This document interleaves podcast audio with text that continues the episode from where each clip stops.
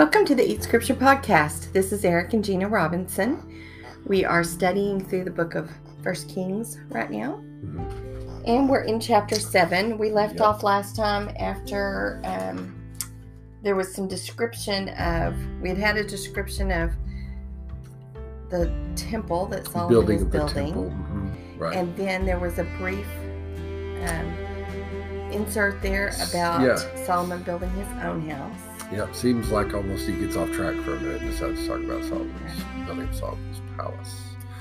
And then now we're going back though. Yes. Straight back like like you would think if you went from six thirty-eight, which is the very end of six, and just jumped to seven thirteen and kept reading, you would not even realize that you'd skipped anything. Right. There would be no no problem. You would have no issues with that. Um, but so for some reason though, the biblical author, compiler, however you want to say it, was prompted to put this right here in the middle. And so we talked about last time why that would be, and um, and I think it fits. So I think it's a positive thing that it's here. It's not meant to be a negative, although some take it that way, and I understand how you could and why. It's not that that's not valid, but I do think it fits better to think of it as positive in this context that we're in, where everything has seemed very positive since Solomon took the throne. Right. Seems that nothing is there's is negative to come, but yet. this yes. is we're not there yet. We're gonna get there, but but in all of this building the temple and, and going through the process of dedicating it, everything is still for Solomon very much on track. So so even the and fact I like that the his picture palace, of his palace being swallowed up in in God's, God's complex, doing. yes, in overall God's complex, and that's what literally he's trying to tell us that that Solomon's work is all a part of God's work, right. that this is the right now we're on track, we're in a good place.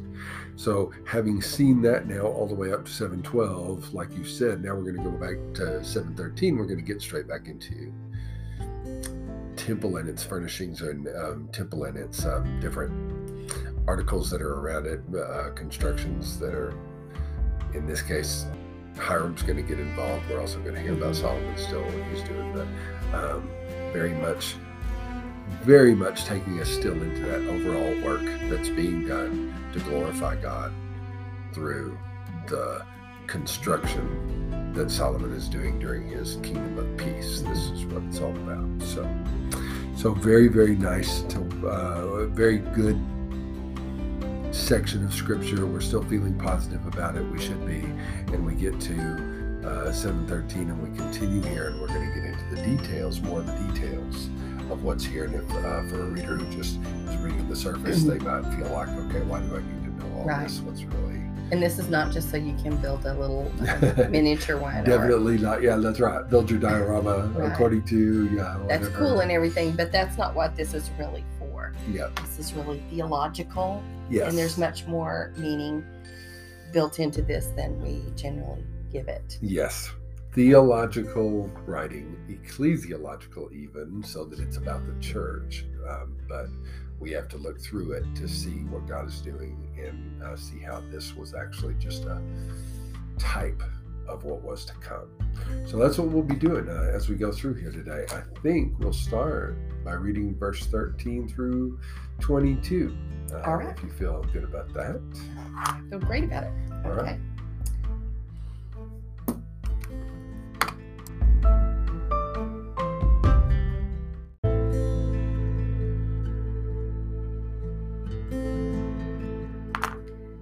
First Kings seven, starting in verse thirteen. And King Solomon sent and brought Hiram from Tyre.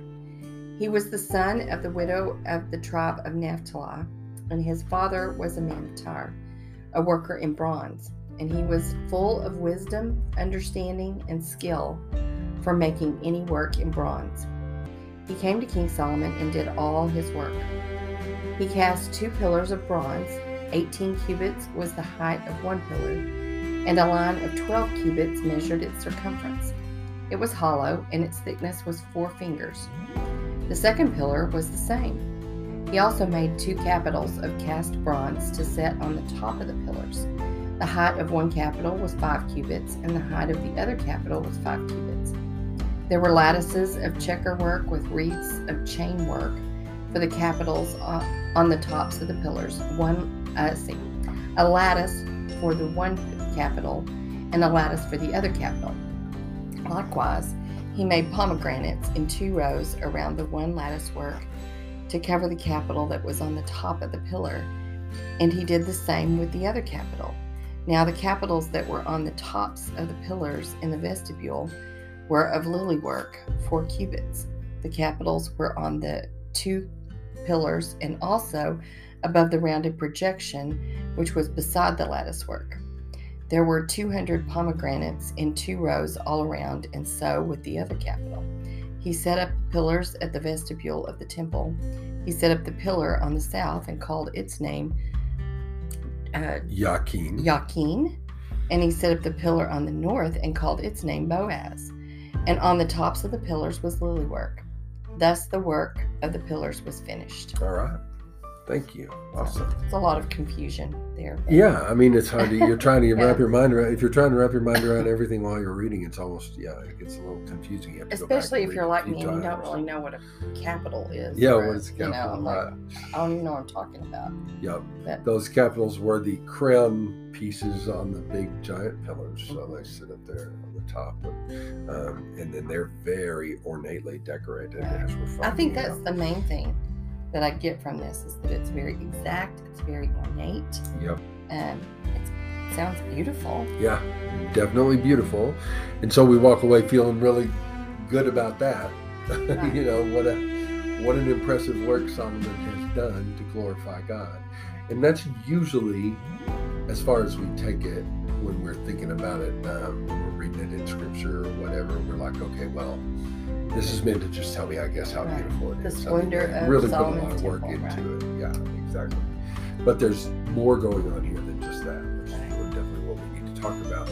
When we're verse first uh, that we see here in verse thirteen and fourteen is that this man from Tyre has come. Now we have already been introduced to him. We were introduced to him in chapter five. Exactly. We're introduced to him at the, at the beginning of chapter five. Now, we could go all the way back to Second Samuel five eleven and see that's where the very first mention of him is, because he knew David, and he sent David stuff to build David's palace right. with. He built, uh, sent David materials, cedar beams and so forth, to build David's house with. And so so David and he had very close relationship anyway. And remember, David had wanted to build a temple for God, but God disallowed that and then put it into Solomon's hands. Well, now Solomon contacts Hiram, says, hey, will you help me out? And because of his relationship with David, he's like, absolutely, I can't wait. This is going to be fantastic. I love that. Uh, I love that I get the chance to be a part of this. So and as that, we're reading that passage in chapter five, he's sending wood, cedars, and yes. Lebanon, and all this stuff. Yes. Here, though, his work all seems to be in bronze work. There's going to be right here. Yes, we're going to concentrate on the fact that he is. Apparently, he is incredibly skilled, yeah. and apparently also pro- probably has many people under him that you that work for him that are equally skilled in this. And he took over his dad's business and has the skill for working in bronze. That's right, right, exactly. And so the way it even talks about the skill is interesting. He was the son of a widow, tribe of Naphtali, uh, and in verse fourteen, halfway through, and he was full of wisdom, understanding, and skill for making any work in bronze.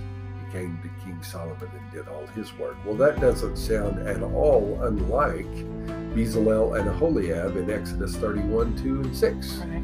There are these men that God has raised up specifically to do really fine work and really craftsmanship. Crafts, uh, fine craftsmanship of God's tabernacle.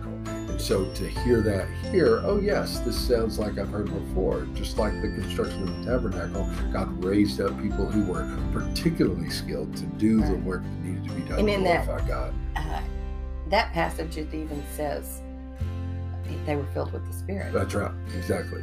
And so there's almost a little indication here that maybe there's something like that going on. Now, he never says that. Right. Um, But we're but we do know there's a very strong bond, obviously, here between Solomon and Hiram, and Hiram wants to be a part of this, and and uh, he is a Gentile, or at least half Gentile. Yeah. He has oh, what we're told here. His wi- um, mother was the son, or I'm sorry, he was the son of a widow of the tribe of Naphtali. So, so she his must have mother been. was a Naphthalite and had gotten close, obviously, to. That's uh, you know, Naphtali was up there in that region where you can come into contact with people from Phoenicia, um, and Tyre and so forth. And so, for whatever reason, she fell in love with a man there apparently, and uh, things worked out. And so Hiram is born. So Hiram has a connection of sorts to this Jewish nation, um, but probably not. Probably was never really emphasized in his life growing up. Mm-hmm. Probably was never a big deal. And yet now he's tied to Solomon. So that's a neat thing to see. It didn't introduce him that way back in chapter five. This seems almost like a new introduction.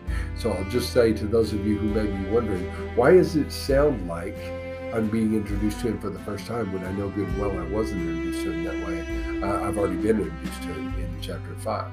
Um, and I would just say, there's no question. We know already by the way the the writer talks that he gets his material from different sources. He's already said that. So for him to bring together different sources and and be copying them together as God directs, we should have no issue with that. We have no problem with that. So, if, but this this does include a new piece of information for me about his lineage and so forth. So I get to know him on an even deeper level. Could this possibly? I, this is going out.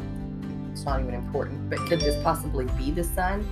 And his dad was the one in chapter five, um, because it talks about him being king, to, King Hiram, uh, and this doesn't refer to him as a king. Right, that's true. Um, I, I don't know if that would be possible or not. I really don't know. I'd never heard that before. So well, I haven't either. I'm just making things up. So. Probably supposed to see him as the same person, but um, I would think. But you know. Uh, I've never heard that.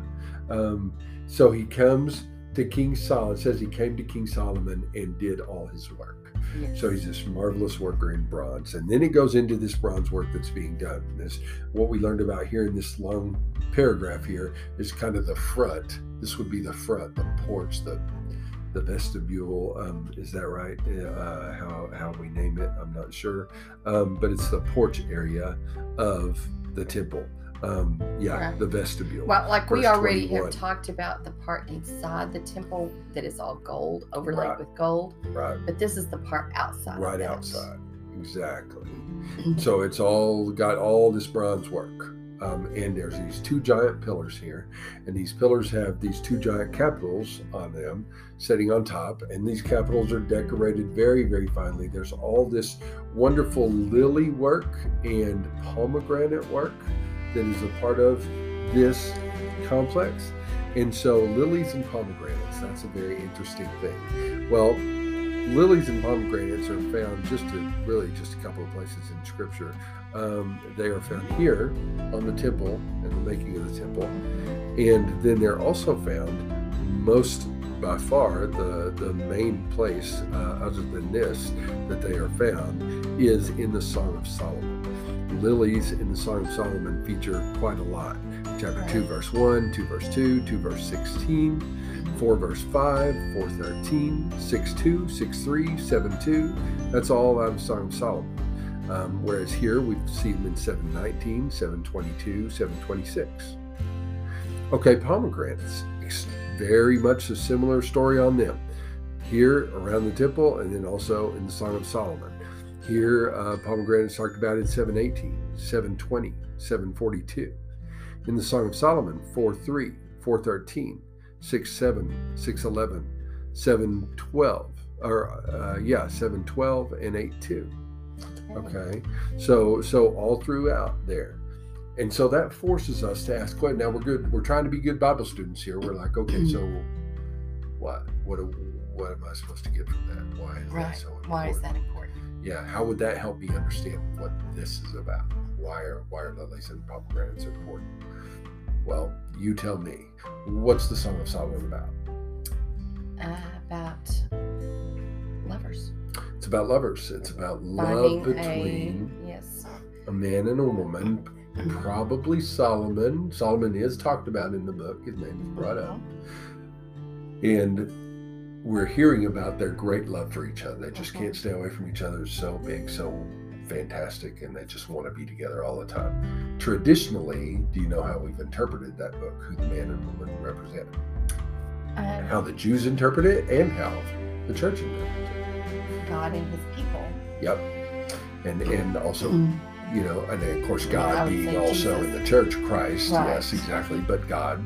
But when you said the Jews. His people, yes, absolutely. The Jews were interpreting it this way before Jesus ever came right. to earth. They were looking through it as a type, typology, looking through it and saying, oh, look, the husband who loves his wife so dearly. Right. And, and, um, and we already and have that imagery him, they, yes. throughout Scripture anyway. That's right, exactly. It's the a, husband it's a, and his people are his bride. And used constantly throughout so Scripture. So them coming together in this intimate setting. That's right. So for this to be then, pomegranates and lily work used as you're entering the temple, you're going through this area with all these lilies and pomegranates. Going so it's like you're heading into the presence of God. That's right. So you're, it's a, it's God's people. Yes. Coming to meet their husband. Meet their husband. Meet their lover. Mm-hmm. Meet their lover. This is the trysting place, if you will, as um. You know, one commentator has called it the place where Yahweh meets and makes love to his bride is what this is, where you're coming together in the most intimate possible way. And it's so actually a very beautiful it's picture. A beautiful of the picture. It's a beautiful picture. What's going on here? And that's what and that's exactly what's happening in Song of Solomon, um, is you have the lovers coming together in their garden-like place and just loving each other in every way. I mean, physically, but intimately in all the ways possible, and just can't get enough of each other. Well, that's what this place is for. That's what the temple is. It's a place where God's bride comes and they and they love one another. Really they are into that with one intimate another. Presence of God. Mm-hmm. Definitely. So beautiful. When you see that, all of a sudden you're like, oh, man, that's just crazy, mm-hmm. amazing. That's beautiful. Gorgeous, yes.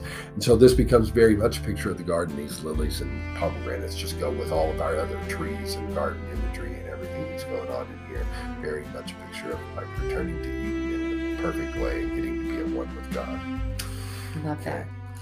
Now, okay. we're, we're right going to run out of time if yeah. we don't keep going. We'll so. keep going, but we are going to talk about this bronze. Yeah, we well. are definitely going to talk about bronze. Verse, mm-hmm. Let's um, start by looking at verse twenty-three, reading verse twenty-three all the way to thirty-nine.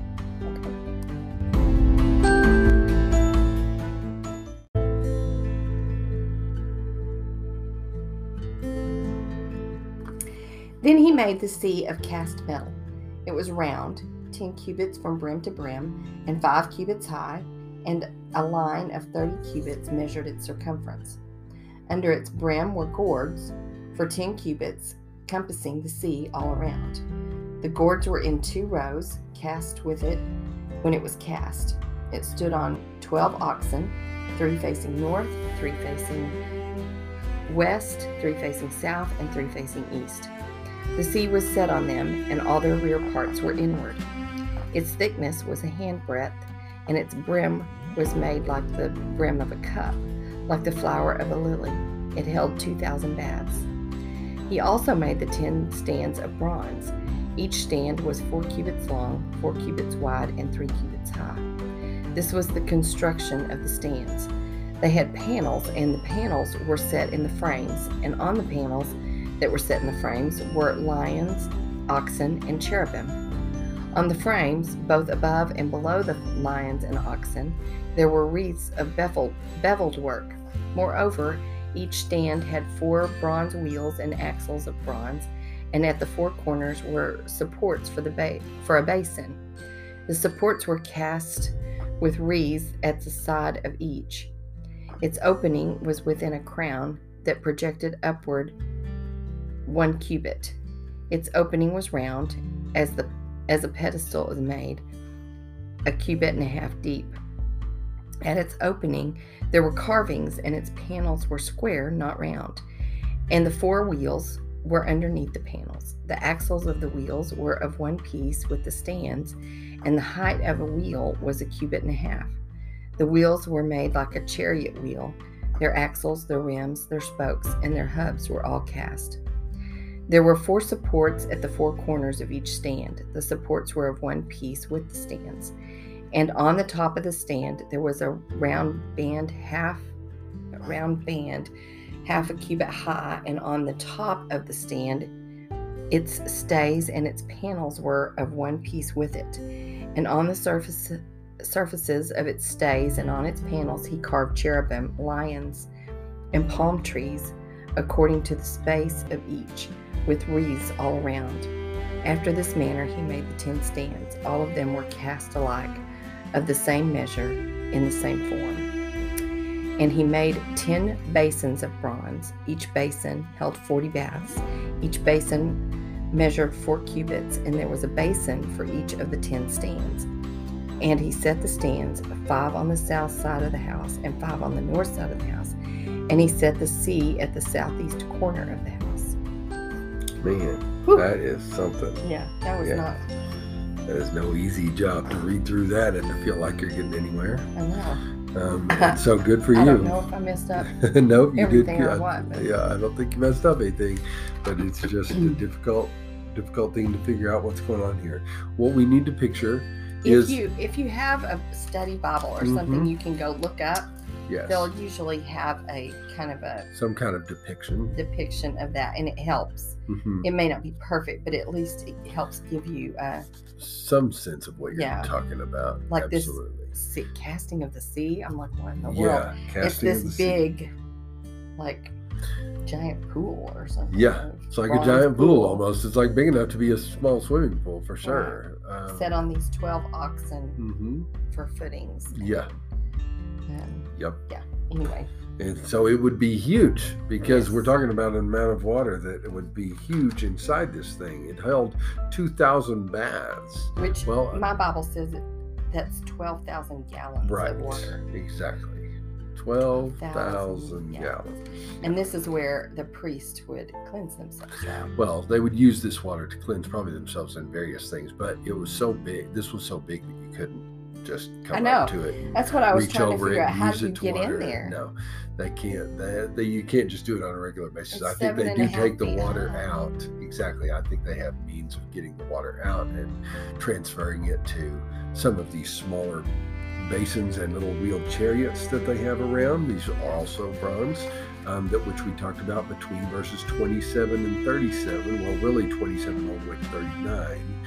We're talking about these little, if you will, bronze water chariots. Right. Uh, that's what they are. They've got wheels and they move around. Um, and they are set up outside the temple in this larger area where we are outside the temple. So first of all, to talk about that so-called sea. Why is it even called a sea, mm-hmm. an S E A? Right. Um, it's so... confusing. It's a little confusing. What does that mean? Well, it is like a sea. Uh, I mean, the idea is depicting a sea, a giant area of water, um, and how is it held up? Well, it's held up on the backs of these oxen. Oxen are service animals. They are servants, and there's twelve of them, and they're pointed three they're of strong. Them toward the end, very strong. Three pointed north, three east, three west, and three south. And so then the big giant pool, sea, bronze, sits on top of their backs. And throughout Scripture, the seas are the a way of talking about the nations, the Gentile nations there, but they're the sea out there that is churning and swirling and you can't get a grip on it. Right. And it's just it's terrifying to Jews. Um, but God knows how to open it up and make dry land. And, uh, and so he does that for his people. Um, and so here, this sea is being held up on the backs of twelve servants, twelve service animals, if you will, twelve oxen that are here. twelve, because twelve throughout Scripture represents the twelve tribes, God's people, Israel, God's his people. nation, um, twelve, twelve apostles, and mm-hmm. all the people who come from them. I mean, his people. So yes, but yes, exactly what you're saying, the twelve tribes. In this context, certainly the twelve tribes. And, and uh, who are they to be to the world? Well, they're actually to be servants of the world. That's what it turns out they're supposed to be. It's the depiction of... uplifting them? Yes, lifting them up before God, as it were. That's where we are. We're in the temple where things get lifted up before God. Well, this, they, if they are truly going to serve the world and lift the world up before, lift up the nations before God, Oh my goodness. Then this speaks volumes about what God hopes they will do with this temple. The idea being that the nation should find their way to it, stream to it, come to it, because uh, Israel is being a servant to the world and drawing people closer to God. Um, and, and the cleansing, of course. Yes, that happens. It, has to. It also has water in it. You know, that water, as much as it can represent the nations, still gets used for cleansing. It's the water that gets used for cleansing too, so it has a dual Which purpose. We've seen the cleansing here from the time of the flood to, mm-hmm. you know, even even in the Exodus when they walked through that water, mm-hmm. that was a They're coming out new, new on yes. the other side. Yeah, right. No longer slaves, different, changed. Yeah, absolutely. So it washes away the bad, but it also cleanses what can be cleansed and makes it good and right. Which perfect, of course is a picture again. of our baptism. That's right. Absolutely, a picture of our baptism. So we have um, we we had this very kind of thing, the labor outside of the tabernacle, but here it's just so much bigger, so much more. This is not made to be portable. Like the labor could be moved from place to place. Right. This is not even going to be moved from place to place. Um, so there's that. There's the sea. Then though we get into twenty-seven through thirty-nine, and we start talking about these little water chariots that are used that are. Um, you can actually put water in and take them around, and, and that's the the neat part that we see there, is that this water isn't in one meant to be in one place anymore. It actually moves around, um, can be taken wherever you want and used to cleanse various things outside right. the temple. So and and uh and it um, and it I think it really helped me, because my picture in my Bible, the way they have it laid out here, because it says there's five on the north and five on the south. Right, in verse thirty-nine. They put them on the... Right on the side yeah, of the temple in your direction. Which, it could be. Yeah, it's not impossible. But what you said to me made so much more sense, that they would be on the right and the left of the entrance to the temple. So, right. So you would walk through them. Through them to get through to this the cleansing water. Yes. That's held back. I mean, it feels like it's like you've got water on either side of you, as land. if you're yes, as if you're moving through the Red Sea, or as if you're moving through the Jordan, coming into the Promised Land. In other words, into God's presence. You're being that's that's what's happening here. This, the waters are separated, and you're moving in. And and this water can also, like we said, go out from here if necessary and cleanse other things. But you've got kind of a wall on water on both your north side and your south side as you're moving west into the temple itself. I like that picture. Um, so all of this is bronze work. Yes. Um, uh, what we heard about the inside of the temple is that it's all covered with gold. That's right, gold everywhere. But this outside part seems everything is made of bronze. Yes. Hiram is this bronze worker, and he's done this beautiful ornate work with bronze. Yes. So would you tell us a little bit more, just quickly, about bronze in well, Scripture? Just very quickly, yes. Um, the bronze we see throughout Scripture gets associated in some interesting ways uh, with things that are going on, which aren't necessarily always, it isn't always used in a bad context yeah. um, at all, but it very much seems to depict humanity and what, whether or not we're submitting it to God, or whether or not we are full on doing things our own way. So that when we get to First Samuel chapter seventeen and we see David fighting Goliath, Goliath is just covered in bronze. Everything he has is bronze, bronze, bronze, bronze. Talks about, brings up bronze constantly when it's talking about Goliath's bronze, bronze helmet, bronze greaves, everything he's carrying is related somehow to bronze. And then, um, and then it even tells that David was told, hey, put on this bronze helmet by, um, by uh, Saul, and David won't do it.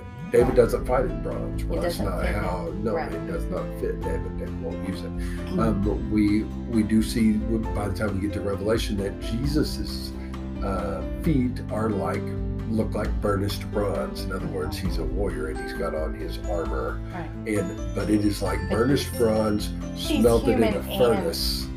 Yeah. Divine. Yes, perfected so, bronze. Yes. It's the exact right bronze. So he's he's got his humanity about him still. But it is perfect in every way. It is, uh, so it is completely. So when you see bronze, I mean, there's so much more that yeah, you can go into. I'm barely touching yeah. the surface. This but when we see bronze in Scripture, we should be thinking about humanity. Yes. So as you're moving into the temple here, Yes. You're moving through the bronze part first. Yes. You have to go through all this bronze stuff, including the including the uh, the altar outside is a right. big bronze, giant bronze altar, and then you pass the la- bronze laver, the bronze uh, water chariots, and, and and the bronze pillars that are on the outside, and then you move into the gold, gold. which is God's presence. God. Now you're in God's, God's presence. presence. Now you're and it's gleaming and shiny. And I, I, we talked about the glow that must come Good. from there with yes. the menorah. Reflect lit off every surface. Everything, floor, ceiling, everything yep. is go- covered in gold. Yeah. So imagine how their faces must have shone. With yes. Yes. Brightly when they walked in to the temple. Oh, yeah, absolutely. So, so yeah. moving from the humanity that we have into the very presence of God. It just God. makes me think of Moses coming down off the mountain after he's been in God's presence. Yes. And his face shining. Shining. So That's right. how that must be. Yeah. Oh, yeah. I can see that. It's beautiful. So I just wanted to bring that up because I think this whole section was about this bronze work. And I mm-hmm. think we're supposed to see something in mm-hmm. that. Me too. Absolutely. Supposed Not, to nothing that. bad. No, it's just right. our it's a good. This is a good thing. But coming just, into this when we enter into His presence, glory, just yeah. how much more it's really about Him, and it's about yeah, yeah. That we've left the old humanity behind, but now we see God's presence. Um, okay, so we will go on with verse forty and following next time. So glad you've joined us this time. This is great stuff. Again, we're talking about the church. We're talking about God's work in His people as we read this about Solomon and the temple that He's built. So hard to maybe wrap our minds around that fully, but that's what's going on. So we'll keep that in mind as we continue to read. Look forward to talking to you again in a few days. We hope you all have a great, uh, great few days ahead of you, and we will look forward to getting back with you very soon. God bless.